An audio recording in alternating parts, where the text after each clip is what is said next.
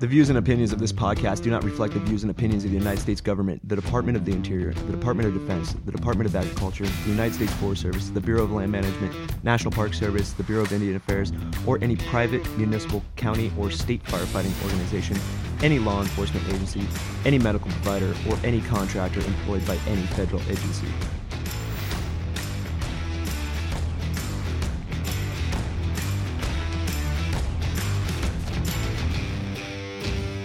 All right, guys, welcome back to another episode of Anchor Point, episode number two. Just want to say thank you guys for uh, the overwhelming support. Seems like you guys really liked uh, the episode with Nelda St. Clair. It was very well received from you guys. I appreciate it. Thanks for your feedback, by the way. Uh, I do understand that there were some audio issues. Uh, what happened was I prioritized her voice because, well, I'll be honest, this is a one man show. I got one mic. I do pretty much everything publishing, editing, everything. So we'll work on it. We'll get some new microphones or additional microphones. Today on the show, we have Amanda Monthei. She is the recent recipient of a grant with the Smokey Generation and Mystery Ranch for videography. She also has a pretty cool blog, and she was working on a couple other projects, one of which is going to be called This Is Us, and it's uh, not quite released yet, but it's coming. She's also a freelance writer for Teton Gravity Research. Uh, she's also a contributing writer for the Ski Journal and Flyfish Journal. Today on the show, we're going to talk about her life as a hotshot. It's pretty all encompassing. Uh, covers a lot of topics, so I'm not going to list them here, and you guys are just going to have to listen to find out. Hope you enjoy. Welcome to the Anchor Point.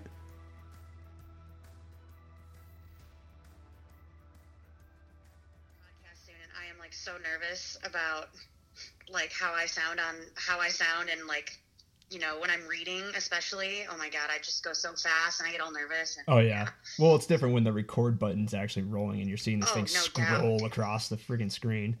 no doubt All right, let's try that again. We had an excellent intro conversation, but I decided to get rid of that. So, welcome to Anchor Point. I'm your host Brandon. Today we have a special guest on, one of the more prominent women in fire, Amanda Monatai. Did I say that right? Monty Montai. There we go. There you go. Montai. See, I suck. I, I'm not cut out to do this. Anyways, she has a lot to tell us. Some tips and tricks for you, future women in fire, and uh, some obstacles she overcome in her fire career. And uh, yeah, you got some good advice for some of the future women in fire, right?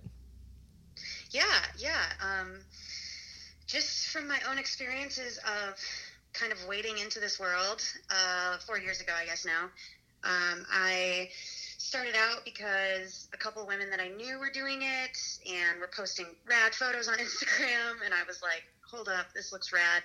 Um, I feel like I need to give this a shot. Um, so I signed up for some fire classes and uh, got into an engine in uh, northern Idaho my first summer and just kind of went from there. Worked on a hand year, and I've now been on a hot crew for two seasons, or this is my second season, I guess. Um, so I'm Snooky status on a hot shot crew, which is still just almost as humbling as it was to be a rookie on a hot shot crew. But um, but yeah, so just kind of I'm still pretty fairly new to this whole game, but um, but yeah. That's awesome, man. Uh, so I can't say the crew, but what's hot shotting like for you? I mean, I was a hot shot for one season, so I just say I don't count it. Um, what was what's like the coolest like experiences that you've experienced out there doing hot shot stuff? Yeah, well, mostly just doing hot shot stuff. Um, just getting the best assignments and getting out there, you know, 100 plus, 110, 120 days a year, and almost always having something to do. Um, like getting thro- flown into fires, spiking out on ridge lines. We did a couple spike outs last year. Um, I think the best was in Utah on this ridge line that we were just up there for like three nights, I think, and pretty far away from the insanity that is fire camp. Um, that's always fun. It's always preferable to be up there. Dude, Um, spike I camp think you is, like, the posted best. about that today. Wasn't yeah, it you? yeah, that know. was me today. The- uh, any day, any day of the week, I would choose a spike camp over a fire Oh. camp any day. Oh, no doubt. and it's so, fucking loud and it's just shitty. highlights when Oh, I'm yeah. able to go out and uh, and spend the night on some remote ridgeline in the middle of nowhere, and you can see the stars because you're usually like hundreds of miles from the nearest metro area. Oh, there's no light Um, pollution at all. It's awesome. yeah. man. and just like you know sleeping in a sleeping bag on a sleeping pad no tent just like i don't know i kind of love that um yeah That- yeah, that and you get to do like a bunch of hood rat shit with your friends. It's it's there's nothing like hot shot and it's fun, man. yeah it's uh it's pretty great um yeah i mean just the assignments the, like i said the assignments that we get are unreal and um and it's cool to like finally be doing what i expected to be doing my first season in fire. Because you know you get into wildland fire and you're expecting to just be like working 16 hour days on fires every day of the summer. But sometimes you get on crews that aren't as busy or that aren't in as busy of a district. Um, so getting on hot shot crew really felt full circle to me like i'm finally doing the things that i had expected out of fire when i got into it. Um, so yeah like you know digging hotline and performing burnouts and um, and just working yourself to the bone day in and day out and somehow I enjoy it. I have no idea why. I still actually have no freaking idea why I do why I enjoy this, but uh, I keep coming back. And, and inside And every expect to keep inside every back. firefighter, there's like this like sadist. Oh, they just God, yeah. love getting punished. I don't know what it is, but you like to play with fire, and basically you're just a little kid that plays in the dirt and lights shit on fire. Yeah. and like the amount of times that I oscillate between wanting to come back to fire and also never ever wanting to do it again. Like sometimes in the same day, like I'll just like wake up and be like, I never want to fight fire again. Like, oh my god, this sucks. And then like two hours later, we're doing something cool, and I'm like, wait a minute, why would I ever want to quit doing this? Exactly. This. It's definitely a love hate relationship. I've been doing it for eleven. This is my eleventh season. Yeah. wow, good for you. Yeah. Yeah. it is the deepest love hate relationship I've ever experienced for sure. Oh yeah. And then when you try to explain it to people, like people just don't get it. It's like, why the hell would you do this to yourself? You're sleeping in the dirt. You're eating MREs. No doubt. Yeah. It. You're away from your family. But My answer to them is that I don't even know why I do this. I don't even know why I do it. But I'm like, I have no idea. I just, it just keeps drawing me back in. Like, come March, I'm like so excited about doing it again, even though in November I was like, oh my God. oh yeah. Yeah, you're just like, oh god, I need a break. Like when Snaptember rolls around, you're just like, oh. yeah, Make it stop. each other, and then, yeah, totally. Yeah. So tell me about yourself. How did you get into fire? Um, yeah, I was, I have, a journalism degree from a tiny, or not that tiny, but a school in Michigan, um, in northern Michigan. And I just had been writing for a few years after college and was kind of, I wasn't burnt out on it. I still love to write and I write quite a bit still, but, um, I was definitely like just seeking something outside of like a newsroom career because you know you get on this path, especially in writing, um, where you graduate and you're like, all right, time to get into a newsroom or time to get into a magazine or into a marketing job, and then you're like on the tra- trajectory to like be in an office basically for the rest of your life.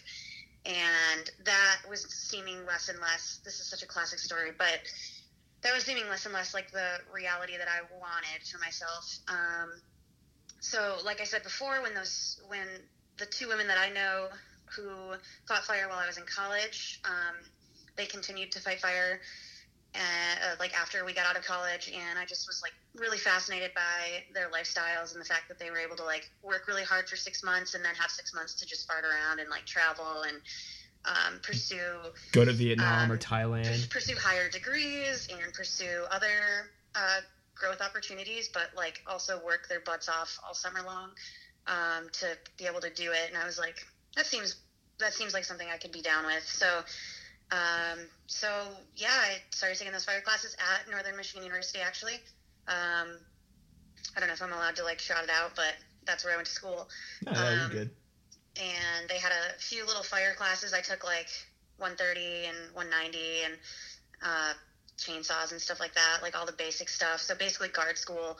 um, was taken care of, which was pretty nice, and it was a good way to get into a district with very little experience. I had, you know, I'd worked at like a greenhouse. That was like the only manual labor experience I had prior to applying for jobs.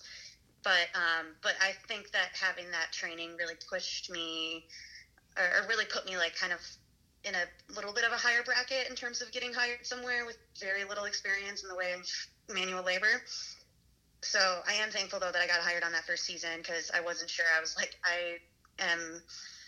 I don't know if anybody's going to want to hire me. um, so yeah, I was stoked to get on, and then from there, it's just been kind of working up to eventually being a hotshot. I think when I started, I think I um, immediately knew that that hotshotting was like the the end goal, and that I just wanted to like get enough experience to not be super green when I showed up on a shot crew. So got two years of experience and then moved on and I'm yeah now I'm just kind of doing the shot life. It's just doing the shot life. That's doing cool though. life. well there's nothing yeah, like it you that know? means. that it's satisfying. It, it's fun man. You get to go out and like do the coolest assignments. I i miss it. It is. Unfortunately Yeah. i have a wife and a five month old right now so.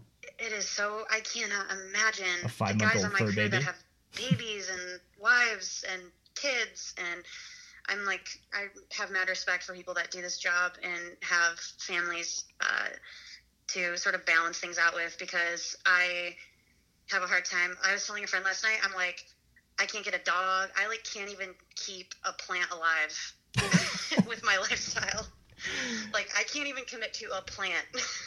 well i don't have a kid per se but i got a five month old fur baby so and uh luckily oh, yeah, nice. little golden retriever name's kimber Oh, nice! She's I know. My adorable. it's like that's like my my next goal is to establish some sort of permanency in my life that allows for a dog, but I don't know how far off that is.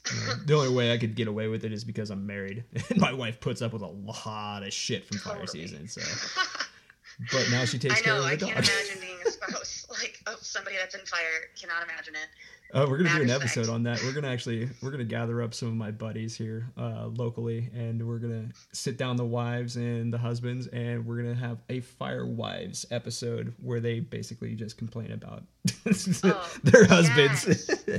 It'd be pretty that's funny. a great perspective. That's something that I would totally listen to. Um, because yeah, that's important. Like the It is. relationships that we have, and that we're like kind of putting. I mean, putting a lot of stress on doing this job that we like totally love and could never imagine not doing. But like the people that we love are also kind of in it with they're us. suffering along with us. I mean, they don't ever see us. I mean, shit. I don't know. Like last, uh, what was it, 2017? I think I saw my parents maybe once this summer. Yeah. Oh man, I know. I know. I go home and visit my parents. Try to I try to see them like two to three times a year. Generally, my family back home in Michigan. Um, so, but flying home to Michigan is expensive, and um, at the end of the fire season, I'm like ready to go. I'm like buying all these plane tickets, and then you know, come springtime, I'm like, sorry guys, just I'll see you in the fall. Later. yeah, That's I'm out of what we have to money, and I have yeah, I need to I need to go back to fire and save some money up again so I can come see you. Yeah. No, that's the things that, you know, especially that the public doesn't really understand. Or maybe even a rookie that's getting into this whole career, they don't fully grasp the concept of, like, hey, you pretty much sacrifice your entire personal life for at least six months out of the year. You're just gone. yeah, So, no doubt. for all yeah, you I mean, you future have ones these, out you have there, these R and R weekends, but it's like, I don't know, uh, my R and R's. It's usually it's mostly just a mix of like drinking and sleeping, and you know, surfing or like biking or doing something kind of mellow-ish. But well, you need to recover, I mean, though. It's like important. coming home and like having to like be with your family and like be present and be engaged after an R and R after 14 days of working your ass off. Like, you don't have the ability to do that though especially if you're on your r&r days you have two days off you just want to like Right. sleep and like not deal with anything you right, just exactly. you don't want to do shit so Exactly. Yeah. Just sleep in, eat really good food.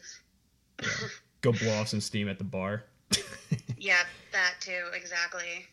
And try to like get outside a little bit. But it's like it's funny because you live in these beautiful places and you're R and Ring in these beautiful places that you're like, I would love to go. For example, I live, um, I guess I live near like Mount Hood, and I've lived in Idaho and you know all these beautiful places that are full of beautiful hiking trails and mountains to hike and things that I would love to do. But it's like you get on your R and R and you're like, all I want to do is lay in bed. Oh yeah, that's pretty much all I want to do. Always. Yeah.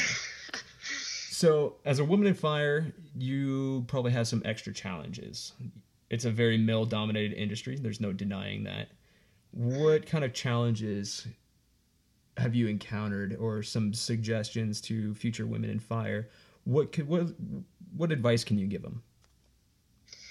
Um, a big thing that I've been I've been reframing my mindset a little bit into not not identifying as an, a female firefighter or as a female hotshot. Like, um, I think switching your mindset, obviously, like, like showing your femininity and like not necessarily being one of the guys is important, but it's also important to, you know, pull your weight and know that you're part of a crew and that um, how you perform is important. And it's not not and being a woman isn't isn't a good excuse to not perform at the expectations that they have set for the crew, you know? Mm-hmm. So, you know, just maintaining maintaining your identity as like a woman, but also making sure that you are um, you're not um, undermining your ability for that reason, and you're not because I would think, you know, I used to think I'm not as fast as the guys, and that's okay because I'm a girl, and so I've been trying to like reframe that, and I've been trying to train harder um, to make that less so, and um, and that's been a big, uh, I guess, a big emphasis in my mind lately, in my mindset especially. Um, but yeah, I mean, I would just say, oh, this is a hard. This is it's a hard one. It's a there's tough a question. Um, there's there's a lot. You're gonna deal with you're gonna deal with people that are um, and I, I, thankfully haven't really dealt with a lot of. Uh, you know, you can swear on this show. You could just say if they're assholes. If they're assholes, you can say asshole. but yeah, you know, I haven't really dealt with a lot of assholes, and I've been really, really grateful for that. But a lot of women have.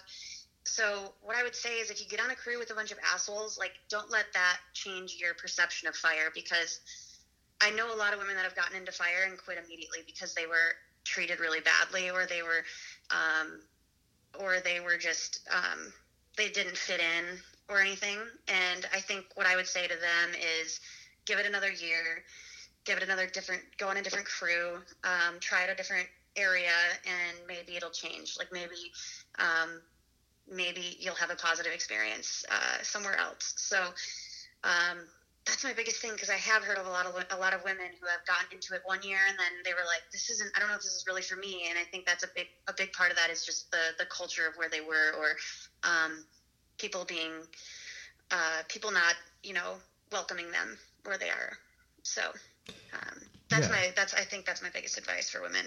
And I've seen it too, and I've had a lot of women friends in fire, um, and I've seen just the complete spectrum of how they're treated or what their experiences what were and that's what i always suggest them to is like hey if this isn't working for you this particular district or forest or whatever isn't mm-hmm. working for you then gtfo man. Go find another place man. Yeah because there is always another place. There's tons of districts and there are a ton of places and crews that are pos- that will give you a positive experience and that oh, are yeah. full of like really wonderful people who want to see women thrive in this environment. Because it is it's you know we offer not necessarily all of us and not necessarily saying that guys don't offer these things but there are there are valuable things we bring to the table. Um, and you know i wish i could list a few of them right now but i would just say like um, just having a different perspective having a different breadth of experience having um, a different uh, just simply maybe seeing things that other people aren't seeing or thinking about things in a different way. Um, those are all valuable valuable things that we can bring to the table and um, and I'm sure people and people have seen that people people are starting to recognize that there are things that we bring that um, maybe traditionally guys wouldn't. I know that sounds really feminist or whatever, but but it's true, and I've heard that from many people. So Well, I think it's important that we have like a mix of cultures and mix of um, mix of uh, diversity in a workforce. And uh, it is. you know, I can't speak to a woman's perspective in fire at all because I'm not a woman, obviously. So, right. but it's important that you know we respect them the way you would respect anybody else in the fire community. totally. And those yeah, crews, that those that culture of respect is something we need to. I think that the Forest Service in general is doing, or you know, whoever, whatever agency in general is doing. They're doing a better job of of um, emphasizing that and of oh yeah, sort of breeding this new culture of like being respectful to each other and like having that respect permeate every part of your job, um, no matter who you're dealing with or who you're working with or you know what assignment you're doing. Just like making sure that that that respect um, is across the board and that it's you know generally just a welcoming environment to work in. there is a caveat to that though. I, I am a firm believer that it takes a certain type of individual to do this job, especially yours as a hotshot. And not everybody's cut out to that. I mean, it's hard to explain, I guess, but it takes a It certain is. type of individual. You got to be tough as nails, hands down. And I guess if you don't have the mental uh, fitness, the emotional fitness to actually do this job, you might want to bump down to like an engine or something else. Totally. It's hard. And that's why I would always recommend getting on a type 2 crew or an engine and kind of feeling things out and Mhm. you know if you get if you get to the end of the summer and you are like craving more fire and you're like I know I can do this for a full summer and I know that I can handle it um, you know then kind of make that next step uh, definitely don't come into it willy-nilly because No, take it serious I think you'll be in for a rude awakening for sure like especially hot shots. I have mad respect for people that come in green to a hotshot crew and thrive because I I had two years of experience when I came in and and you know still was just Getting your of, ass you kicked. know, screwing up left and right and making mistakes and um, you know all of that. So I think it comes with the comes with the terrain, and you just kind of have to know what you're getting yourself into when you when you do it, and like mentally prepare for it. And um, yeah, I would say I would say if you if you do your two if you do your one or two seasons somewhere else and you're like just craving more than than a hot shot crew is a good path for sure Oh yeah, but you got to be a statistic. Statistic. Jesus Christ, I cannot talk. Sadistic mf'er to be a hot shot. I mean, Yeah. you got to be, you got to be tough. So, Totally. Totally. I mean, yeah, it's not for everyone. And I definitely spent a lot of last summer thinking it wasn't for me. And then I got to the end of the summer and um, not even the end of the summer. I got to like August and I was like, actually, yeah, this is, this is rad. I'm, I'm down. Oh yeah, it's like it's like I don't know, maybe in seeing your first burn, experiencing your first burn assignment, like that Oh, first yeah. time you're putting fire on the ground, and you're like looking back at the hill, you're like, holy shit, what am I doing? totally. And you get that weird I sense of satisfaction, and it's awesome. Totally. It's satisfying. Um, and I think one thing, the one thing that I really love about hot shotting is when we get to show up to an assignment or we get to show up to an incident that's kind of, it's still a low level incident or not low level, but it's like, you know, a Emerging. three or something. It's not super managed yet. And they like are still kind of getting a rein on it and they like don't really know what they're, they're still kind of figuring out how to, how to ring it. And you're like, you show up and it's basically just all yours. Like you can do whatever you want pretty much. Um, so you are able to do all of these assignments and um, and you know there were fires last year that we like didn't wrap ourselves but like we're one of like three hotshot crews working it and we like were able to do whatever we needed to do to get the job done and it wasn't like you know you go on a type one incident and sometimes there's just a lot of moving parts and you're kind of waiting on assignments I hate table one um, fires. They're always a shit show. yeah, Always. You know, so yeah, you show up to one of those type three incidents that you know everyone's still kind of trying to like get in front of this thing, and they're kind of like, "What do we do next?" And you show up, and it's like, "All right, we got it. We're gonna go and like dig lines straight up the gut of this mountain, and then burn it off and secure this edge of the fire, and then." Two other hot hotshot crews are going to be doing the same thing on the other edges, and we're going to have this thing wrapped in a few days, and it's going to be rad. I don't know. Those are like those are really fun assignments for me. Oh hell yeah! I love type three assignments. I think that's probably my favorite type. Is yeah, No just going into an emerging emerging incident, and then just getting to town because it's utter fucking chaos when you show up to a type three incident. Always. I mean, I some, love that. yeah, it's it's great, but that's kind of the culture that we have. We we end up thriving in chaos. Exactly. Yeah. Um, yeah, it's funny. I, I find a lot of peace in chaos, oddly. I feel like I was like, I'm kind of like a mess in the winter because I don't have any structure and I'm just kind of like off doing whatever it is that I feel like doing. Um, so coming back into the summer is always kind of like, it's like a weird peace comes over me. Like, okay, I'm back in the structure, but I'm also back in this place that is like constantly changing. You have to be incredibly flexible. You're always kind of on the move and you never know what is going to happen in the next hour or the next day or the next week. Um, I, yeah, I really, I really do enjoy that sort of environment. I think the winters are kind of getting hard. Uh, they get harder for me the more and more I go along in my career because Totally. it seems like I lose personally. This is a personal thing, but Mhm. I lose a sense of purpose. I'm like, oh, what am I gonna do today? I'm I'm laid off. Huh? I guess I'm gonna just play video games all day and like I, I just like purposeless. I don't know what Yeah. I'm doing. So It's, it's an awful feeling. And It I is. only It's felt it truly this summer, terrible. this winter for the first time because the last two winters um, I had been working and had like even just like I was working as like a barista at a ski area one year, and then like two years ago or last last winter, two winters ago, I guess, um, I was working on a magazine. Um, and this was the first winter where I was like, yeah, I'm gonna give like freelance writing a shot and just like be like just do my own thing and write whenever I want. And it turned into just me skiing all the time and like not actually writing at all and not doing anything that actually was purposeful. So I might have to make a change next winter, but it's like you get done with a season of hot shotting and you're like, it's like extended R and R. You're like, I don't want to do anything. I'm just gonna hang out. I don't want to work. And then you end up in February and you're like sad because you have no. you're like, I. What is my purpose in life? it's it's like that episode of Rick and Morty where he's like, "What is my purpose?" And he builds like the little robot. He's like, "Your your purpose is to pass butter," and the guy's like, "Oh fuck."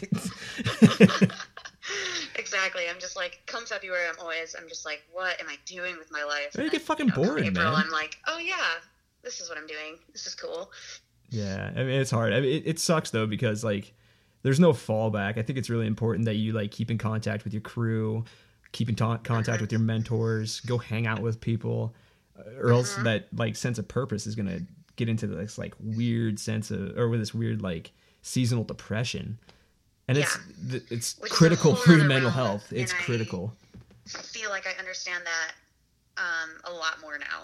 I like I was definitely seasonally depressed in February and March this year. I was just like, like, just sad.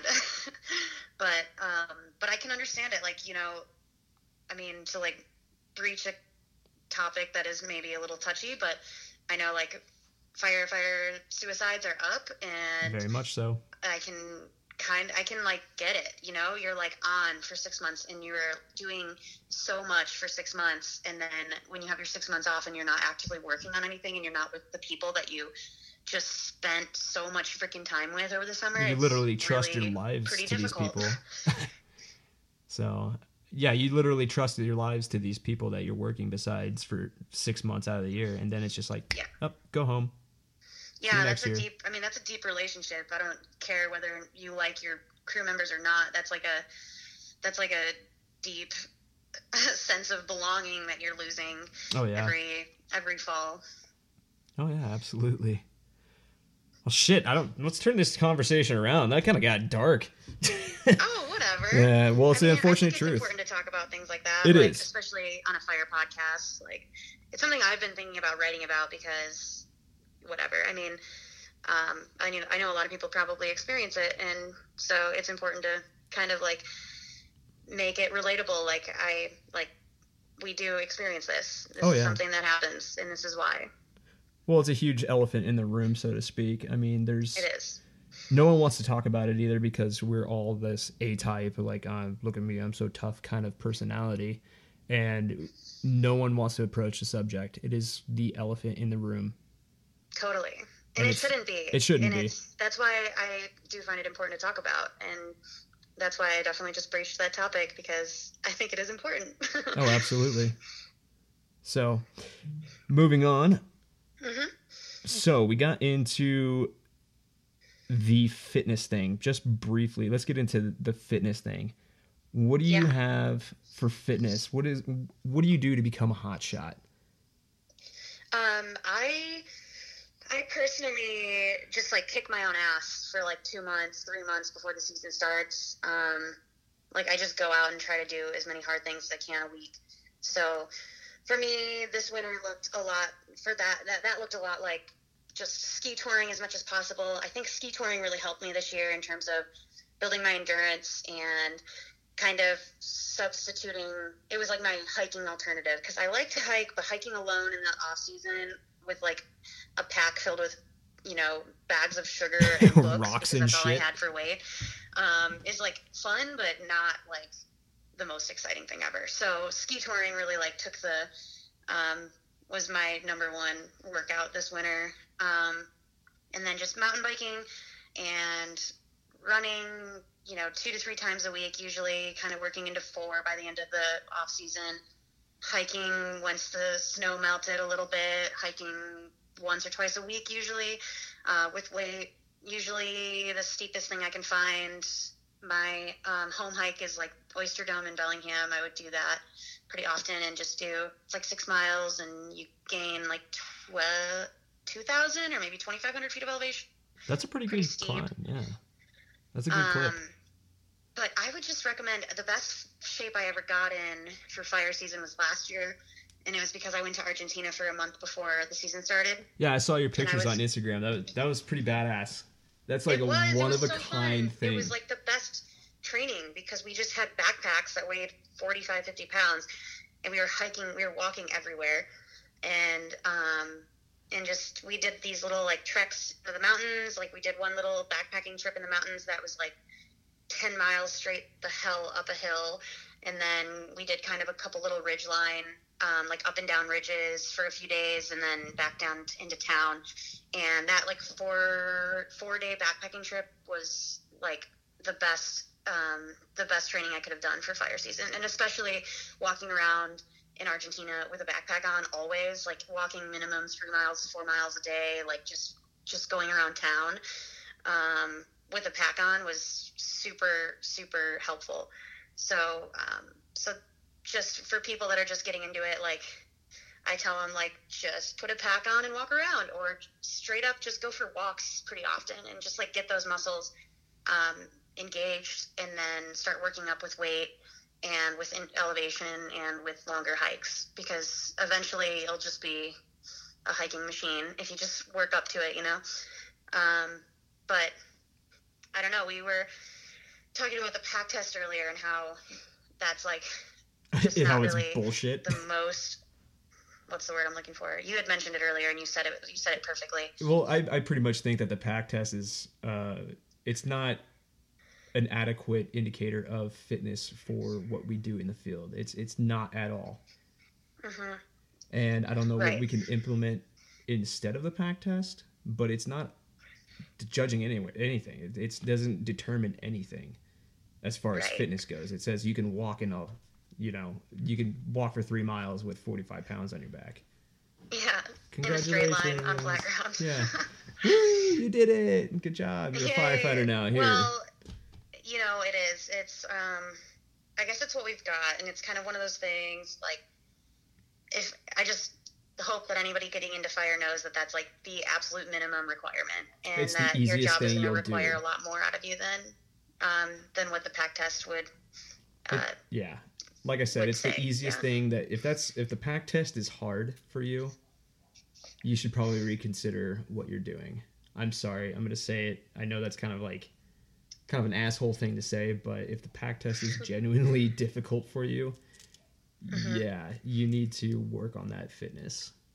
totally Yeah. and it's really it is really just a matter of getting those like just getting your walking muscles going and also pacing pacing is like probably the most important part of it. Like, go get on a treadmill and realize, or and like bump it up to the four mile an hour thing, and just walk like that for a few mi- or for a mile, and just get that pace down. Because I think that's the biggest thing for a lot of people is that they don't understand that it's it's four miles an hour, which is like kind of an uncomfortable pace for me walking. Especially with a bunch of Um, shit on your back. I'm like kind of almost. I'm not running, but I'm like I'm walking at a running pace. yeah, we're talking about it's it's the duck walk, right? kind of doing a, fa- a fast walk. Uh, but yeah, I. It's uh, not a run. Whenever not somebody asks you. it's not a casual walk. Yeah. When somebody asks you, "Are you running?" No. no, I'm not running. I'm not No, running. I'm You're- just You're running. yeah. Oh but shit. uh, yeah, that is. It is funny. I don't know. God, man, that's great. Yeah. So, what does it mean to you to be a hot shot? What does what does a hot shot mean to you? What does it mean to be one? To me, I would say, um, I would say the biggest thing is just like learning how to be uncomfortable uh, and not bitching about it and not, you know, kind of just pushing past all of the discomforts that we deal with on a daily basis, realizing that eventually back and like really appreciate that you were able to accomplish things that uh, maybe at the time you were like, this blows or can I even finish this hike or I really just want to stop right now. But then you just you just keep moving, you keep getting up the hill, and every single time you every single time you think that you want to walk or that you want or that you want to stop, and then you just keep walking, it's like you're building this mental fortitude that you maybe never thought you had. So um, I think that's the biggest thing for me is just the mental the mentality of it. It's all mental. Like that's said so many damn times on my crew, um, especially on hikes, especially in running, especially when we're doing our workouts, where it's you know it's oft repeated that it is all mental and you can work through it. And if you just keep putting one foot for the other, eventually it'll be over, and you'll look back on it and be stoked that you finished. Um, so that can be that's a good analogy for the whole season is that just one foot in front of the other. Like whether you're hiking up a shitty dozer line or you are um, in the midst of August and you think you are beyond exhausted and you don't think you can keep working, it's like one foot in front of the other. And eventually the assignment will be over, eventually the day will be over, eventually the summer will be over, and you'll look back and be stoked that you gave it everything that you had and um, you know just that you finished it Oh yeah. and also the memories that you make along the way in doing so and the people that you meet along the way and the relationships that you form by just like suffering with each other I like it. So there you go. Words of advice. you, know what? one foot Actually, in front of the other that's like my motto when i'm on a hike that's like i'm just like repeating that in my head oh yeah. the entire time Hey, you- you don't I'm have a like, foot in choice. the other. that's all you need to do That's a funny thing. Is like you don't really have a choice but to put one foot in the other. And actually, one of my friends, uh, she was, she went and taught over at Academy, and she was uh, there when I was teaching over there at the uh, Jack Academy, and and uh, I'll never forget this quote because it was like she was talking in front of the class, and he's like, "Yeah, you know this job sucks, but it's like a good kind of suck." yeah. Especially in the in the end of the day all you need to realize that you can eat it that what she say? It was at the end of the day you need to realize that you can only eat a turd sandwich one bite at a time. The, those her words of advice for this class. It's friggin' funny man Oh my gosh. On our crew hike today, one of the guys was like, You know what I found out about life? It's not fun if it's not hard. And that was like, I was like, Yeah, that's like totally true. it's not fun if it's not super shitty sometimes. Hmm. just gotta embrace the suck i suppose Yeah, that's about, yeah, that's about it. yeah That pretty much sums it up. so tell me about the smokey generation and what you're doing for them i'm sure these guys out there who are listening to this if they have any social media they've probably seen the smokey generation and it's a digital storytelling for people in fire Yeah. Yeah. So they, um, the Smokey Generation and uh, Bethany Hannah, who is in who runs the Smokey Generation, um, they're doing a grant program. This is their first year, um, and I received a videography grant through them, which is funny because I don't actually. I mean, I've done a little bit of filming in the past, but I'm, I would not call myself a, a, filmer or a videographer. Mm-hmm. Um, so I am pretty amped about kind of delving into that world um, and also kind of uh, braiding my writing and my photography in with that. So, hoping to create a sort of multimedia project about hot shotting in November when I'm done with the season. Hell yeah! Um, That's awesome. But I'm I'm so excited. I, am like bursting at the seams with ideas. I just can't wait to get out and like start actually filming. Um, although I don't know how much filming. I mean, last summer, obviously being on a shot crew, you don't really get a, a lot of opportunities for that. So I might have to use um, some footage I've filmed in the last few years and maybe just take a few photos and stuff this year. But um, we'll see how it goes. But the uh, the program in general, like the Smokey Generation, is a super cool organization. Just trying to sort of share stories from the fire line and also share stories from the history of fire and um, you know talking to old hotshot soups and old female smoke jumpers and you know like these people that have kind of paved the way and um, been doing really cool work their entire lives and um, and also sharing the stories of modern firefighters and kind of what we're going through and what we experience. So i think it's a cool project. I'm really amped to be involved. And there's like a ton of other people that are that received grants this year for writing and photography and also videography. And um, I can't wait to see what ends up coming out of it. That's awesome, and I understand that Mystery Ranch they uh, help support this whole uh, grant, right? Correct? They, yeah, they did. Yeah, they did. yeah, it is. They had they're a big player Mystery in it. Ranch, um, and then one other company in Canada that I can't recall right now. I believe it's a pump company. It's like water or something. Waterax. Um, Waterax. That's what it yeah. is. Yeah. Um, yeah. So they supported it as well, and I am I'm really grateful. Yeah, I used the grant to get some some uh, video equipment. I got a GoPro um, that I'm super stoked to use this summer. I think it'll be a little easier than having my cell phone on me. Oh yeah. Because um, that was always kind of like an awkward like finding it and taking it out, and you know, it's never never convenient, and you never really you never really have the time to do it anyway. And so you know. Um, like I said, though, we'll see if I even have time to do that this summer. Uh, I'm excited to be able to braid some of the past videos and photos that I've taken as well into this project. So, um, so yeah, pretty stoked. That's fucking awesome, man. So you have no like basis. You're just kind of go and, and you're just gonna go into this whole project and film what you think is going to be an awesome story, or do you kind of have a basis I, so far? I do have a basis. Um, Hell yeah. I'll share it generally. It's. Oh, I don't want to give away too many secrets. Called, or I'm actually kind of working on an essay called "This Is Us," mm-hmm. um, and and that's on your blog just, too, right?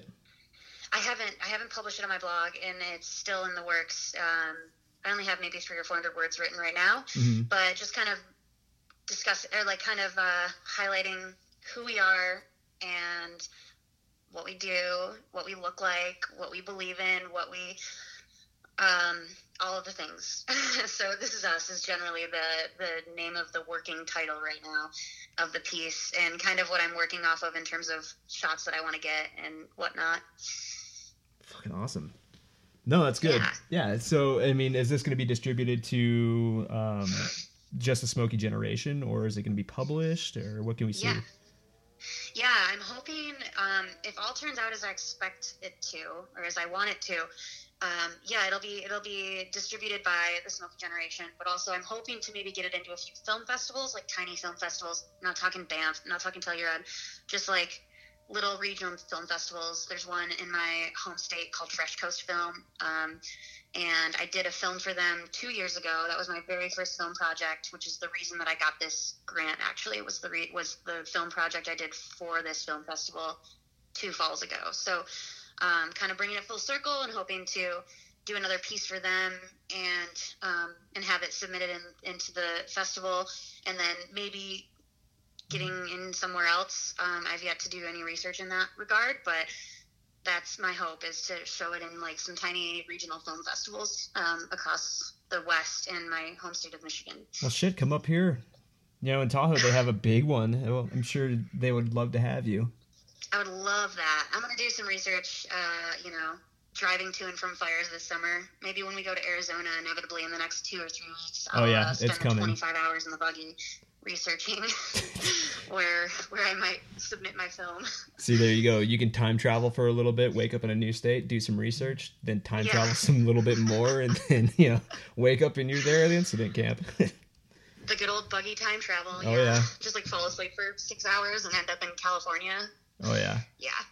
Shit, you're coming back home from an assignment and you're like, uh, I'm gonna crash out, and then all of a sudden you wake up and it's like, how the fuck did I sleep through two and a half states? Yeah, exactly.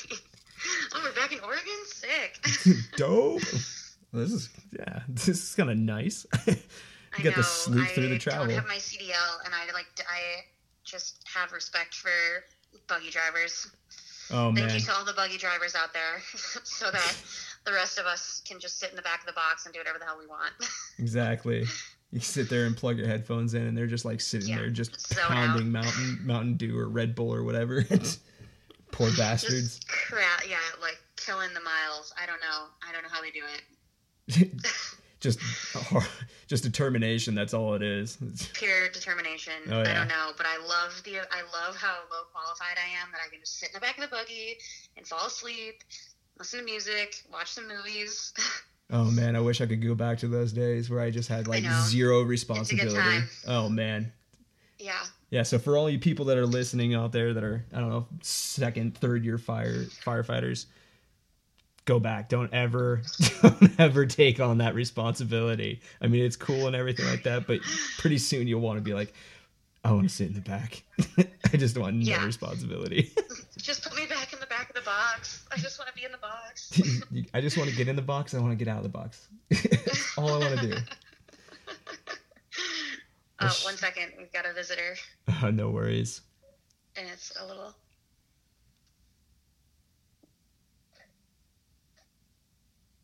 Okay, cool. We're good. Alrighty. Sorry about that. You can Um, edit that out, right? I think so. Maybe I might not. I don't know. It's good. it's it's good radio. Well, cool. I mean, what else you got to add? I mean, you got anything looking forward to this season? Any uh, badass quals you're working on? What do you got? Um, no badass calls. I'm I am I guess I'm kind of trying to get my FFT1. Um, but I'm only in my second season on the crew, so it's kind of one of those things where I'll get an assignment or two maybe, hmm and then probably not get signed off this year. But um, but also maybe hoping again, probably not likely because I'm on a shot crew, but some um, uh, some IC5s would be cool. That'd be Some cool. little Get a good lightning I don't know if we can go find some lightning strikes or some whatever to get me some IC5 quals. But um, but yeah, and then I don't know. I I'm just I'm stoked to you know maybe go to Alaska. Alaska's pretty dry right now, so Oh, yeah. I've never been there. Everyone that said that's been there is like, you don't want to go to Alaska, and I'm like, I Well, that's what everybody really says. of want to go to see what it's like and to like experience the misery for myself and just say that I did it. Um, so I don't know. We'll see. See, I've never been to Alaska, but everybody, I don't know how the hell I haven't been to Alaska in 11 years, but everybody who tells me that they've gone to Alaska is like, yeah, let's go to Alaska. Let's go to Alaska. I want to go fight fire in Alaska. And then they go there and they're like, fuck this. I'm never coming back. Fuck Alaska. I know. I've heard some horror stories about the trench foot and the mosquitoes. Yeah. The, Uh, you know what the state bird of I just want to experience it myself. you know what the state bird of Alaska is, right? Mosquitoes. Yep. Nailed it. Classic. Classic. Well- oh, I think that's the state bird of Michigan too. Yeah, Actually, I wouldn't doubt that. so I feel like I'm well prepared for the, the mosquitoes after living in the northern part of Michigan for my whole first 23 years. Uh, maybe not. I don't know. I don't know what it's like up there, but I feel like I've experienced a lot of mosquitoes in my life. what, was, what was that saying we had earlier today? You can only eat a turd sandwich one bite at a time. Exactly. Mosquitoes, man. And I just really want to eat the Alaska turd sandwich, to be honest. just one. Well, maybe you'll get your wish. It's they're they're heating up up there, so that and uh, Region Three, of course. Region Three should be popping off here any day. Oh, yeah. Yeah. Yeah, I kind of hope so. we're just kind of doing station days right now. Are you guys through your critical already? All sorts of things to do, projects here and there, and we're like, okay, we're running out of things. We need to go on a fire. you guys are getting barn sour. Yeah, we're like washing the buggies. We're like, wait a minute, we don't ever wash the buggies. we need to go somewhere. Oh no. Well, hopefully, I'm sure your wish will come true here shortly. Yeah, I mean, it is yeah, beginning I'm of sure. May. I mean, I hate to wish for that for that, but that's kind of like the paradox of our lives is that we wish for destructive things to happen so that we can go and get H pay, but at the same time, Well, we don't want destructive things to happen. and uh, you know what? I mean, that's I think the you know we we don't pray for a destructive fire season. Let's No, let's get all. this let's get this clear. However, if we do wish for anything, is is is that we go and help people or help forests or help communities and actually help put things out. So that's No where we say, yeah, that we're praying for a fire. It's it's out of nobility, I guess you could say. We don't crave destruction. no, exactly, Yeah. We don't want a busy fire season. We want to be home with our families. But exactly. if the need arises, we'll be another one there. of those things. It's like you go into the season and you are the first month you're you're like I'm digging being at home, and then um, and then things start firing up, and you get excited because that's what you're trained to do. Um, you're trained to go and do these these things and help people and um, about fire, and so you get excited about being able to use the training that you've that you've acquired. But yeah, I mean, I absolutely by no means hope for busy fire seasons. by no means. yeah. Absolutely. Well, yeah. Well, cool. Well, I think that's going to be the tie-in point for our show. We're about an hour so far. Let's see. We're about 51 minutes or so. Eh, something like that. Yeah. So, Tie-in point. I like it. Yeah, this is the Tie tie it in. Welcome to Thailand. so now, if, do you have any any mentors out there that you want to give a shout out to, pour one out to? Anybody out there? Who do you got? Yeah. Um, well, the two ladies that got me into fire, Liz Ernst and Addie Beckman, my girls from Northern. Um, I was I'm really stoked that they were doing it before me, and they kind of led me on this path because I would have never known that this was a possibility if it weren't for them. And my girl Caitlin up in uh, Bellingham, she convinced me um, to apply for the crew that I'm on, and um, was pretty uh, critical in, in convincing me that I should try to be a shot. and now that I'm here, I am in love with it, and I'm really glad that I, it, it took a little convincing, but I'm really glad I ended up doing it. That's awesome. And now, as far as your Instagram, your socials, where can we find you at? Yeah, my Instagram is a underscore under dash thing, uh, Monthei, and my uh, website is just amandamonthei.com. Cool. Well, there you go. You guys can find her up and coming works that are uh, coming down the pipeline. Hopefully, at the end of the season. You said November, right? Yeah, yeah, but in the meantime, I'll be writing a lot about fire season and posting photos and all that kind of stuff. So Yeah, definitely. Uh, to all our listeners out there, definitely go swing by her uh, her blog and her website and check her out. Check her out on her socials. And uh, Amanda, it's been good talking to you. I hope you have a safe thank you. safe season and uh, go out there and crush it. thank you. Yeah, have a safe season yourself, and thanks for having me on. I'll see you on the line, dude. All right, sounds good. Bye. Thanks for listening.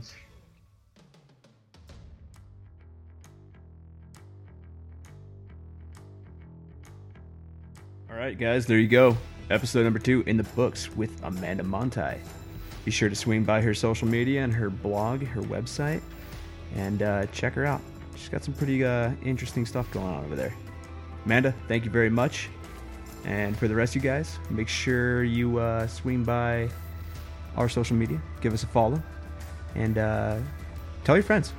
Make sure you tell your friends. Uh, you can f- find us on Spotify right now. Make sure you uh, click that subscribe button too. Uh, as far as iTunes, we're still in a little bit of a digital fist fight with the whole directory service there. Maybe they'll figure it out. I don't know. I'll just blame them. Thanks for listening, guys. Catch you on the next one.